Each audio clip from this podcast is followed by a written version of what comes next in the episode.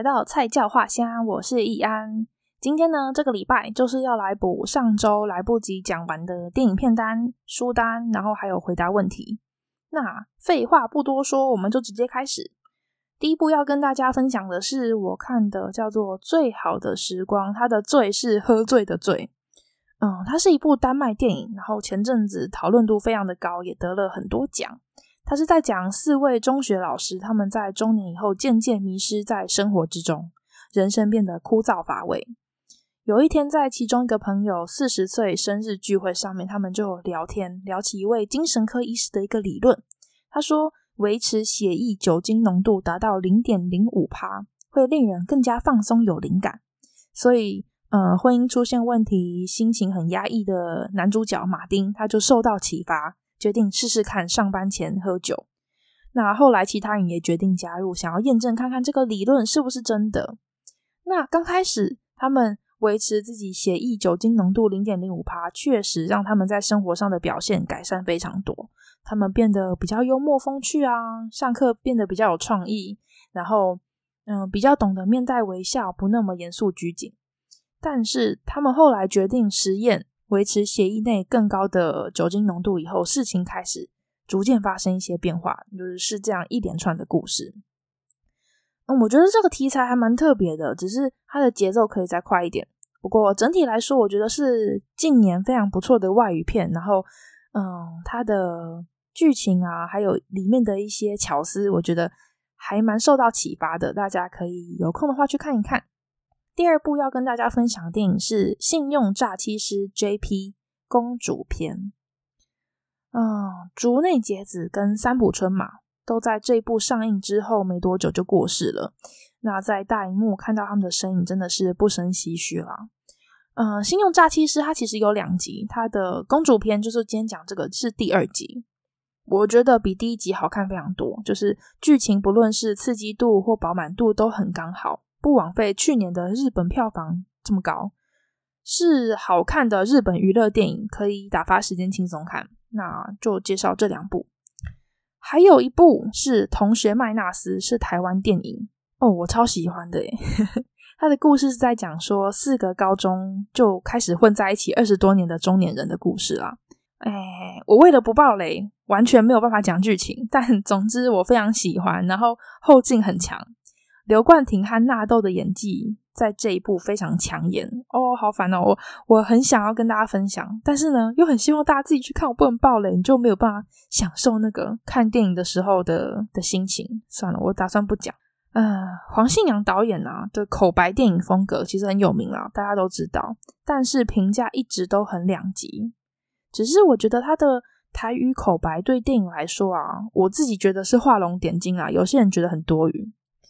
很多人抱怨说那个口白干扰观影感受，只是呢，我要用一个很直白的感想来说，就是黄信尧导演他用拍电影的方式在写书，就是你通常作者在写书的时候啊，不管他是用第几人称，无论他是用第几人称，他不会从头到尾都是对话，一定会用文字描述，无论是场景啊、味道啊、氛围，还是当时故事的行进状态，然后作者视角的结论，或者是。角色的心境、心理的 OS 等等等等等，就是他一定会描述这些东西。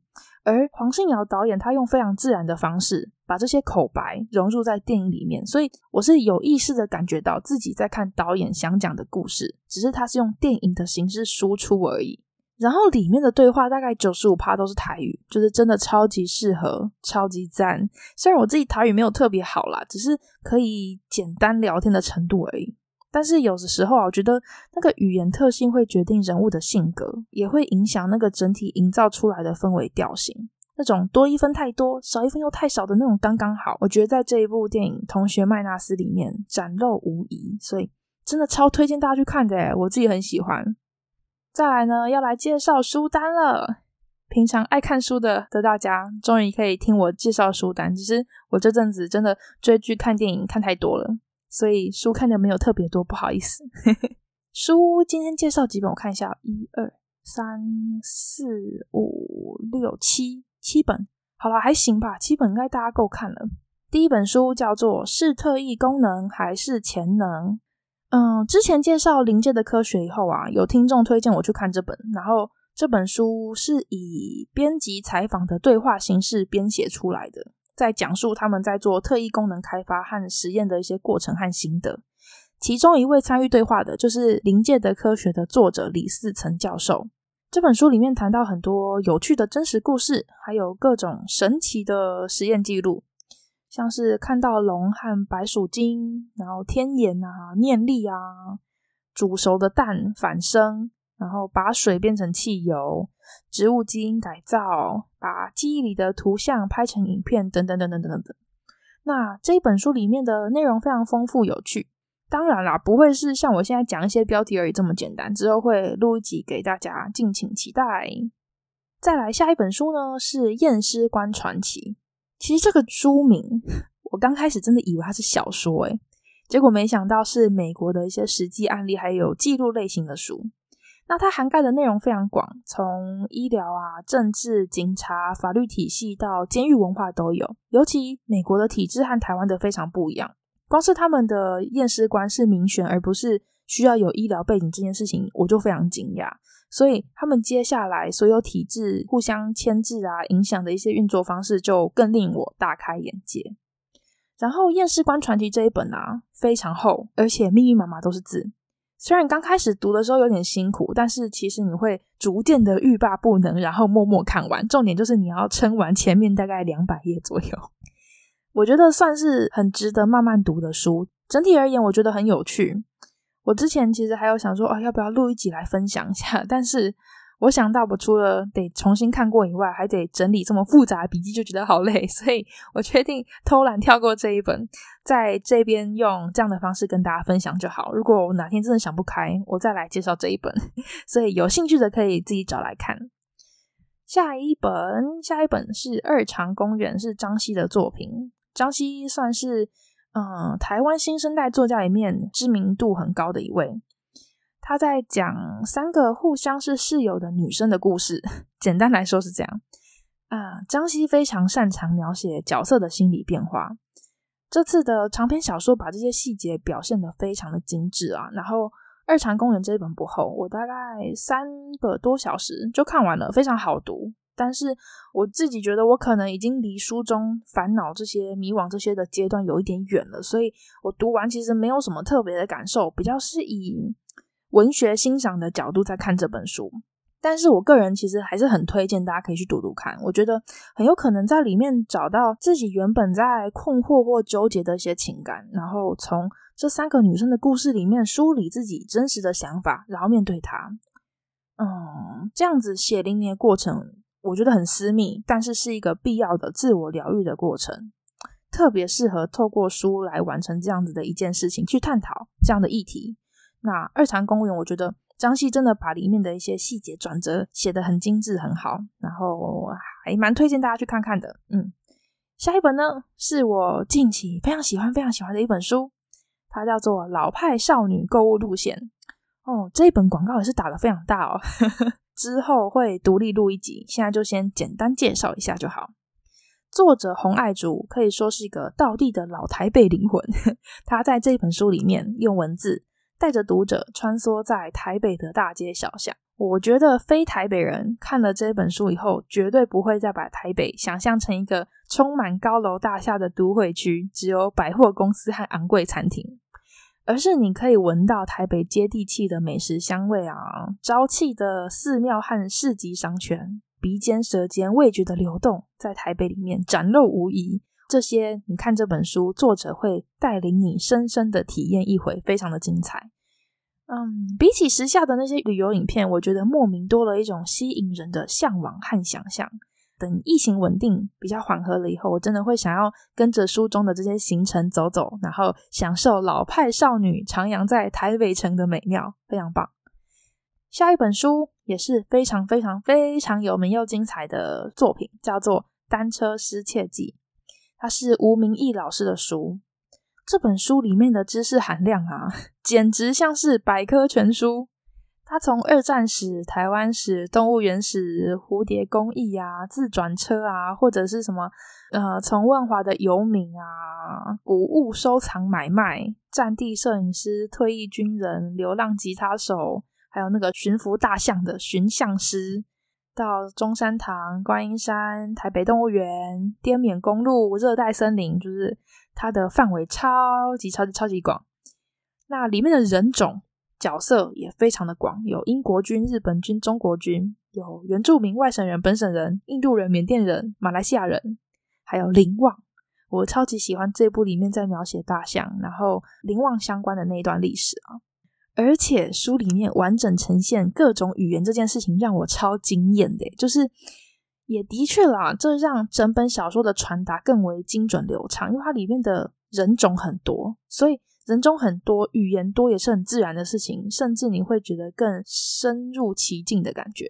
有国语啊、周族语啊、台语、客语、英语、日语、广东话，各式各样，不同语言的音调、音韵交织成非常迷人的画面感。不论它是在战地、在城市、过去或者现在，它穿插成像是电影的一幕一幕的感觉，万般扎实，被勾勒在你的脑海里面。那真的是看书对于文学还有想象的一种享受吧，所以这本书我真的非常喜欢，一直其实很久之前就很想要好好介绍给大家，只是我觉得自己还没有准备好，就是需要再花更长的时间多看几遍，需要等到可以对它有更深度的感想了以后，才能好好为它录一集。所以虽然不知道什么时候才会轮到它，不过很推荐大家先去看。因为它其实蛮大本的，然后也需要花一点时间，所以大家加油！非常推荐大家去看，拜托。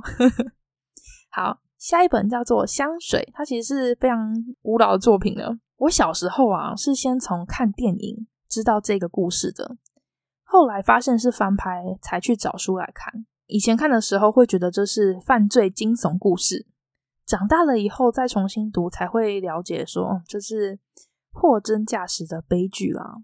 故事的背景是在充满阶级分明啊、歧视和自私善妒的中古世纪，然后一个可怕的嗅觉天才蛰伏在欧洲大陆。那他不跟人类来往，却为了追寻世界上最完美的味道而杀人。那他凭借着才华还有过人的忍耐力，在社会翻身甚至立足，只为了追寻那个他想要的味道，然后用很极端可怕的方式跟世界同归于尽。那小说比起电影，它剧情是一样的，只是他花更多的篇幅去描描述这位天才的心境和想法，是非常非常精彩的部分。因为这个角色的个性就是不喜欢跟人类沟通、不说话，所以他在电影里面其实对话也不多，也非常少。然后你要知道他心里面在想什么，或者是他为什么这样子做，其实你要看小说比较会知道。那这绝对是这个作品最精彩的部分。而且这本书香水其实薄薄的，很容易读，所以如果你是喜欢惊悚题材的，我觉得很值得推荐去看这本书。OK，下一本也是今天介绍的最后一本书，它叫做《一生欠安》，它是大陆小说。我拿到的是简体字，我不确定它有没有繁体的，大家可以找找看。然后这本我之后应该也会录一集，因为我也非常喜欢。那这本书它集结了各个时代大人物身旁的小人物的故事，它的作者李梦季在序里面是这样写的：他说，鲁迅原配夫人朱安曾经存在，曾经爱过，可先生文集汗牛充栋，却没有一字思及他。众人只认识许广平。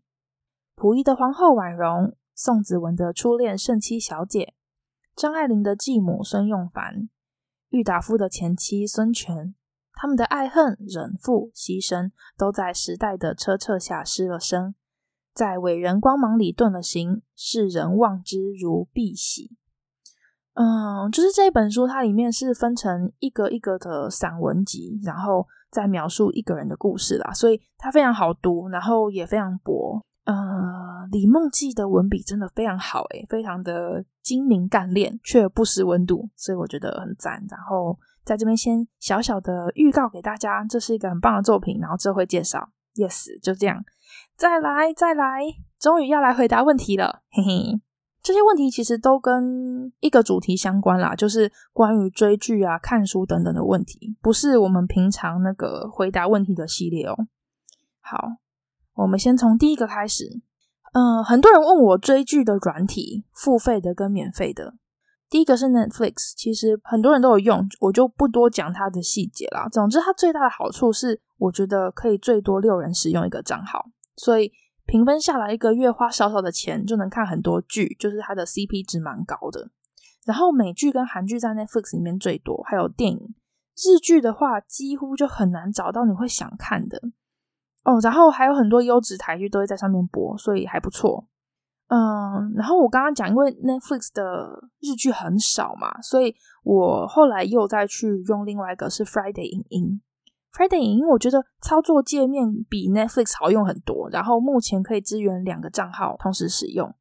Friday 的日剧比较多，可以弥补就是 Netflix 上面种类上大量的不足。目前使用下来，我还蛮满意的。其他更细节的一些追剧平台，我觉得大家可以去关注一个 Podcast 频道，叫做追剧二百五。我之前有看到他在 IG 的限时动态分享过，就是他有用的各种影音平台主要提供的戏剧类别，对，他那个追剧程度已经是 Pro 等级的，所以大家如果想要知道更多的话，我觉得去问他会比较准。那我自己是只有用这两种，至于还是会有遇到一些作品是在 Netflix 还有在 Friday 上面都看不到的，我就会直接 Google 搜寻片名，嗯、呃，用 Drama Q 或者是用小鸭啊，有些是 YouTube 上面就有，就是免费的就能看就看。但我会先从上面这两个找啦，就是它的画质啊等等的，还是会好非常多，然后又没有广告。好，那再来第二个是有人在问我买书的通路，那我会分两个跟大家讲，一个是实体店面，一个是网路。那实体店面又分几个，一个是二手书店，一个是独立书店。我先从二手书店开始讲，二手书店其实我最常去的是茉莉二手书店，它在。台大、师大、台中、高雄都有分店，然后你也可以先从网络上面查说有没有你想要的书，那它会显示说那你要的那本书它没有，还是它在哪些店还有库存，就是你要自己去对的店才找得到那本书。第二个是独立书店，独立书店我可以推荐大家两间，一间在台中，一间在台北。台中的一家叫做新手书店，算是独立书店里面还蛮有名的一间店。它是在台中晴美绿园道往那个绿光计划还有审计新村的路上那一带。我觉得那一带算是台中市区逛街很不错的选择，就是一路上都有得逛啊，有得吃，有得买。那新手书店的书其实不算好入手，老板挑书的眼光很独到。虽然卖书，但是他有坚持店面里面同时只能有一百本，然后定期会更新。那里面很常有外面很少看到的书啦，独特性很高。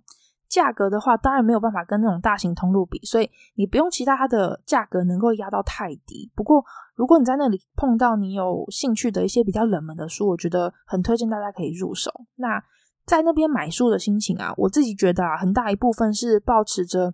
对于独立书店的支持和实体书的喜爱，所以我不会太在意那个一本的价格，可能多个五十、一百。那我觉得大家如果有余裕的话，可以去那边走走看看，然后带一本书回家。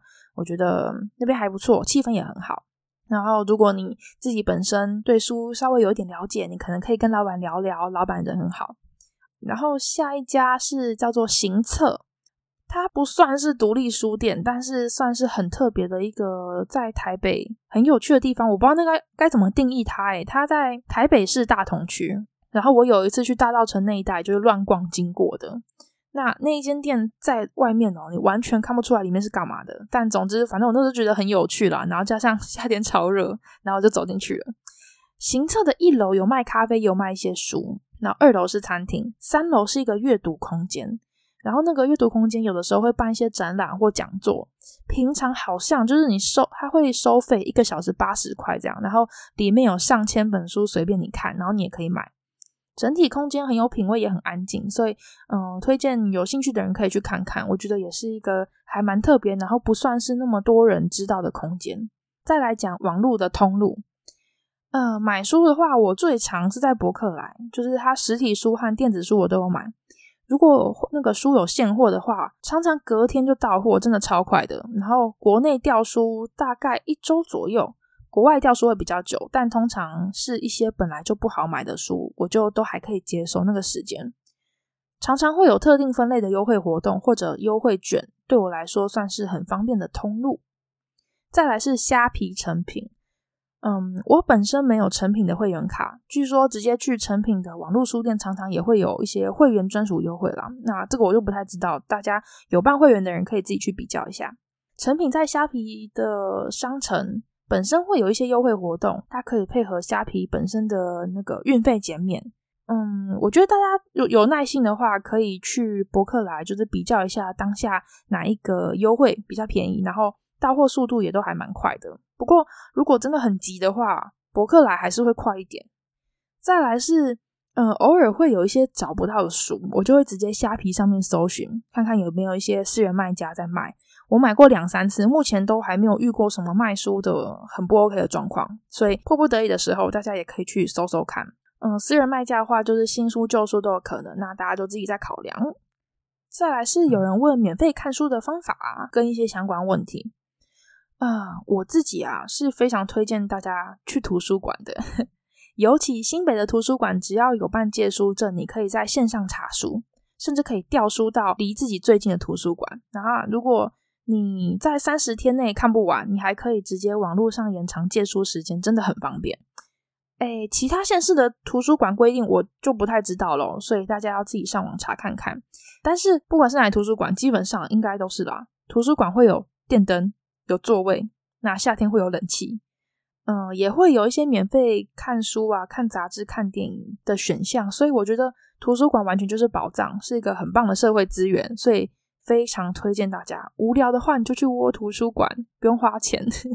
那也比起花钱去咖啡厅，如果你真的很在意环境要优美的人，我觉得你可以先去北投图书馆，也是个很不错的入门地点啦。它环境非常漂亮，然后安静。我觉得可以先从喜欢图书馆本身开始，进而喜欢阅读。如果这样的一个过程可以成功让你喜欢上看书，我觉得非常棒。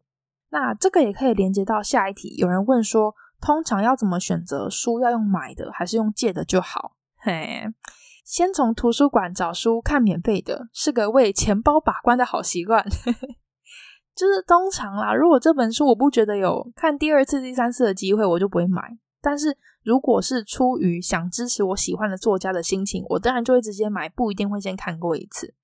只是。买不买书要考量的个人因素非常多，有的时候不是你喜不喜欢问题，毕竟买书除了花钱还很占空间，很重，这是个很大很大要考量的点哦。不过拥有实体书的乐趣还是很难以言喻啦，大概就跟很多人喜欢收集模型的心情可能差不多吧，我猜啦。我自己大学毕业开始工作以后，才会比较常直接用买的，不过大部分还是从二手书买比较多，就是我自己觉得买起来比较没有压力。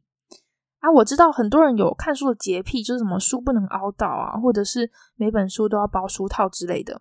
我自己是蛮喜欢书有那个阅读过的痕迹，不是说去折那个书页哦，就是那种以前比较认真的那种科目啊，念书的时候比较认真的科目，就会有那种比较旧的那种使用痕迹。啊，我自己很喜欢那种感觉，所以嗯，我会想要去买二手书。啊，有的时候还会看到诶作家签名啊，或者是以前这本书的主人去注记什么，我觉得很可爱，这样，所以我会去买啊。但是如果你会介意的人，自己就要考量一下，所以可能要存多一点钱去买新书哇，这也是个很不错的选择，就是大家有各自的喜好，嗯。然后下一题是有人在问我选书和挑片的标准，然后有什么书我不看，呃，粉砖推荐、朋友推荐、排行榜推荐，还有很多是。在追剧、看电影的过程，发掘一些自己喜欢的演员，不管是喜欢演技还是喜欢颜值都无所谓。然后你会去搜寻他们还有哪些作品啊，然后选自己有兴趣的去看，之后就会无限连接到更多更多的好作品。当然啦，偶尔还是会踩雷，毕竟也不是所有好演员都很会挑剧本。总之，呃，一些网络评价也很可以提供自己参考。嗯，看多了会慢慢发现自己喜欢的常常是某些编剧或导演的作品。你也可以用这种方式去找其他部去看。那比起从演员去找这样子的方式，会更不容易踩雷。选书的标准其实一样，就是有人推荐或是找自己喜欢的类别和作家。有的时候啊，书里面写序的你会觉得比本文还要好看，就是你也可以留意一下，诶，那是谁，然后去找他的作品去读看看。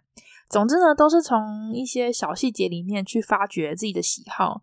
那常常每个时期自己喜欢的作品也会有很大的风格转换。总之就是靠自己的好奇心，然后去连接到更多更精确的目标，慢慢你就会掌握到自己的喜好还有品味。那当然啦，这些喜好跟品味跟好坏绝对没有关系，重点就是自己看了要开心，这最重要。哎，至于有人问我说什么书不看哦，我之前好像在某些集数里面有提到过，我有点忘记了。反正呢，我可以再讲一次，就是我不看心灵类的书，心灵类跟心理类不一样，就是心灵类的书，像是什么？哎，我想想哦，那种标题，比如像是哎，你不用讨好所有人啊，被讨厌的勇气啊，然后什么如何成为好的大人，你值得更好的什么什么什么，然后出社会的十条准则那种之类的。我自己会觉得有点浪费时间。这种书我会觉得它是，嗯，用不特别有趣的方式讲一些我本来就已经知道的事情，没有娱乐性，也没有文学美感，对我来说也没有学习性，那我就不会去看。但是我必须说，就是有很多人是真的很需要这些书的帮助，来让自己走出一些困难和解决自己的苦恼。如果是这样子的话，对你来说就有学习性，那你就有去读它的意义跟必要。我觉得了解自己的需求，去找适合自己的书很重要，所以没有什么书是别人不看你就不要看的。不过也提醒大家，无论如何你看什么类型的书，你都不要只看同类型的书，因为久了以后想法会受到局限。所以种类的丰富度和阅读累积的数量，我觉得是一样重要，甚至更重要的。那保持想法上的开放性和弹性，才是阅读要追求的主要目标。嗯，下一个。嗯、有人问说，如何在忙碌的工作之余挤出时间大量看书追剧？要怎么决定哪个时间要看书，哪个时间要追剧？我真的都一阵一阵的诶，就是通常比如说最近超有看书的兴致，我就可以让一天一本看得超快乐，直到看到某一本觉得还好，没什么往下一本继续看的动力，我就会转换心情去追剧或看电影这样。所以同理可证，直到遇到某一部觉得。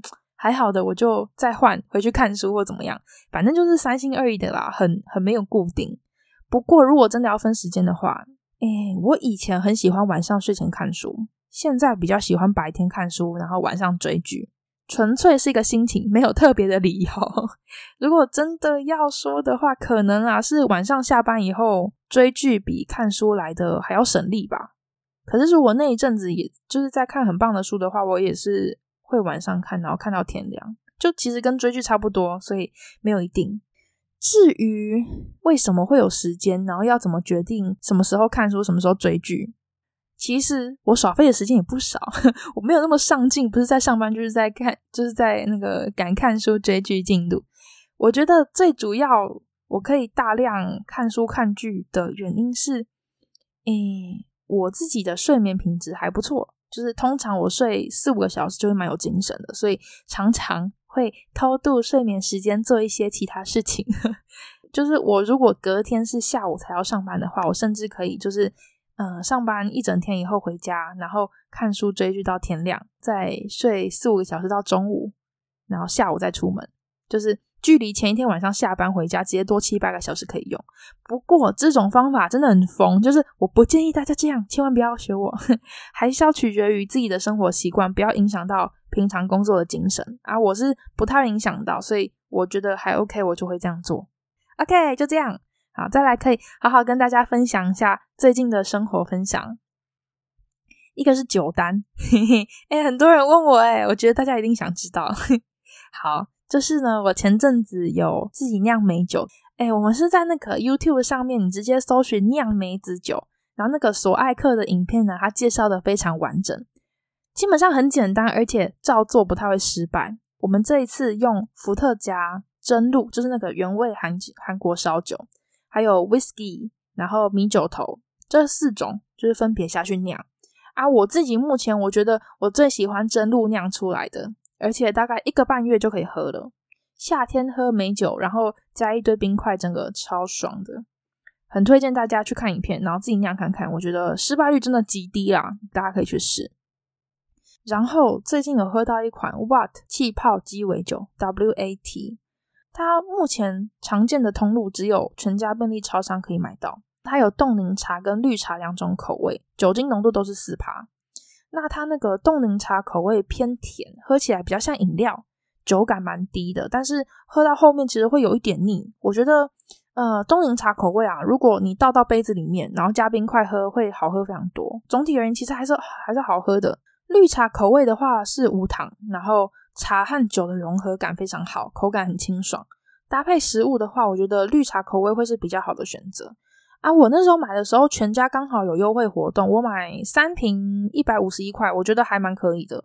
但如果是原价的话，我觉得有点偏贵，大家要再自己斟酌一下啊。如果你是抱持想尝鲜的心情的话，我觉得对酒本身不太会失望，嗯，所以还不错。还有还有另外一个，我前阵子买的。Kiehl's 的金盏花化妆水，我很久之前就被这瓶烧到，但是因为太贵了，我买不下去。那时候原价好像一瓶要三四千块吧，我觉得天啊，实在太贵了。总之呢，我前几周那时候在虾皮上面看到有特价，五百 ml，然后一瓶千元有找，然后我就给它买下去。那瓶主打湿敷的效果很好，然后我用了大概两个礼拜吧，有还蛮明显的感受，然后毛孔有变小，皮肤变光滑，粉刺也变少，觉得很赞。然后呢，很多人后来就推荐我去用那个屏幕宣言的灵芝水，我之前只有用过那种小包装三十 ml，但是因为觉得它很贵，所以就很省着用，完全用不出心得。总之呢，之后如果有机会我再买来用看看，就是要，我觉得这种东西不管贵还是便宜。如果你心疼，你就买便宜一点的，因为你那种用量如果真的太少，你真的用不出个屁来耶。所以这样那种东西就是要大把大把给它用下去。好，就是这样。最近的生活分享结束，这一集的篇幅比较没有像上一集那么乐乐的。总之呢，终于把所有要跟大家分享防疫期间的东西分享完了。那那希望对大家在防疫期间待在家里面有帮助。那有什么想要分享的，也可以留言跟我们说，非常欢迎大家。聊聊天也可以。好，那今天就先到这边结束喽。我是易安，下次见，拜拜。